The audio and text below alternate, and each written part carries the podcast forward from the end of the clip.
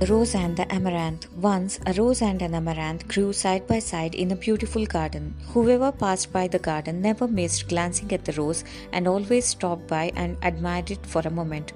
One day, looking at the rose blossom in beauty and its sweet fragrance, the amaranth said to it, I envy your beauty and sweet scent. No wonder everyone admires you. The rose replied sadly, You only see my beauty, but I live for such a short time since my petals wither away and fall, and then I have no life. But you live forever and never fade even after your flowers are cut. So don't envy me, my dear friend, but be happy with what you are. Moral of the story is accept your own fate.